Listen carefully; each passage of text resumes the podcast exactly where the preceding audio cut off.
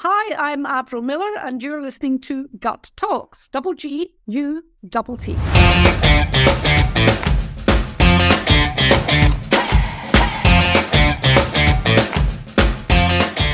There's one more thing I want to touch on because since we're talking about the you know personal side of things, more humane. You're also, and I took some notes here. You, so you worked in wealth management, right? You built an award-winning uh, company.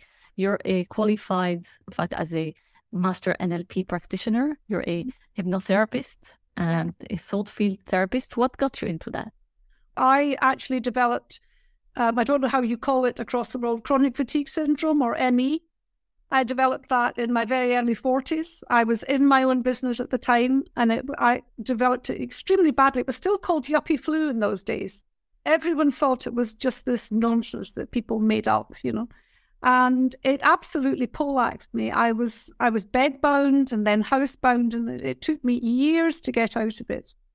And in the process of that happening, I lost an awful lot. You know, I, I lost control of my business. I lost. I was ended up in income support and social security, and I had my daughter to bring up. And I know there will be people. There, there may well be people who listen to this who have chronic fatigue syndrome or ME, and uh, I would, wouldn't want to offend anyone. I personally felt because I believe so strongly in the mind body connection that I had to be able to influence how my body was through my mind and diet and all the other stuff. Now, there are some people who would say that that is absolutely not the case. And I know it's a very controversial topic, but it was my personal opinion that it, the chances are that something could be done. And so I started because I could reading about, learning about NLP, thought field therapy, Reiki, acupressure, acupuncture. And of course, I'd been in that slightly what you might call hippie trippy trail for years, in the sense that ever since the Tao of physics,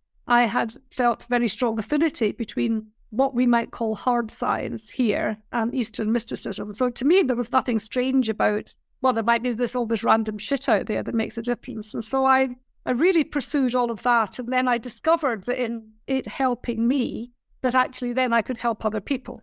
And so that's very much for now. I mean, I use it all the time.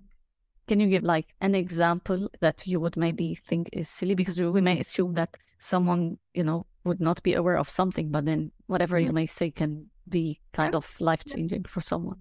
And you mean in terms of the application of it, how I would use it? Yeah. Well, I mean, I think one of the uh, NLP is another one of those things which has been, you know, quite heavily overused and derided and at a very surface level. But at its most basic level, NLP is about the value of the language and how the mind works. We need to remember that we each create our own internal representation of the world. And we create it by filtering everything that we see, hear, and sense through our own filters and they've been created by our own beliefs and values and environment and culture. And therefore, when we meet someone we have a tendency to look at this other person, and our tendency is to think that they are like us. We, we either think they're like us or they're not like us at all. And for me, the big thing is to hold in your mind the fact that when people speak to you, the very words they use in any language will tell you what is going on in the inside of their framework, how they see the world, how they process the world. And it will give you an ability to slink through the filters so that what you say to them lands in the way that it is intended for them. Because I don't know how often you've spoken to someone or someone has spoken to you and it's been a complete misunderstanding. The world is full of misunderstandings. The idea is to be able to get through that process and also to engage rapport with someone to the point where they're willing to be able to do that. So that, that process of I think for me, one of the, the biggest things, and you know, over the years, I've done so much stuff in actual engineering, and then the work that I do in businesses. In the earlier years, was much more what I would call transactional. It was more almost engineering in business. It was about the finances, it was about operations, it was about sales and marketing, and all of those things are important.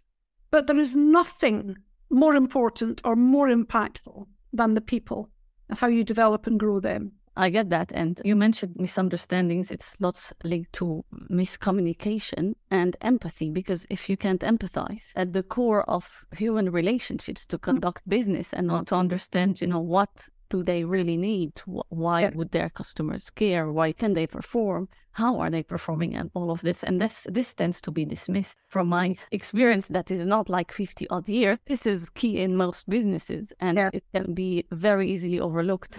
It starts with the gut. It ends with the gut. It's in your gut. Gut Talks. This is the end of this episode of this segment with Avril Millar. Thanks for listening and watch out for the next one.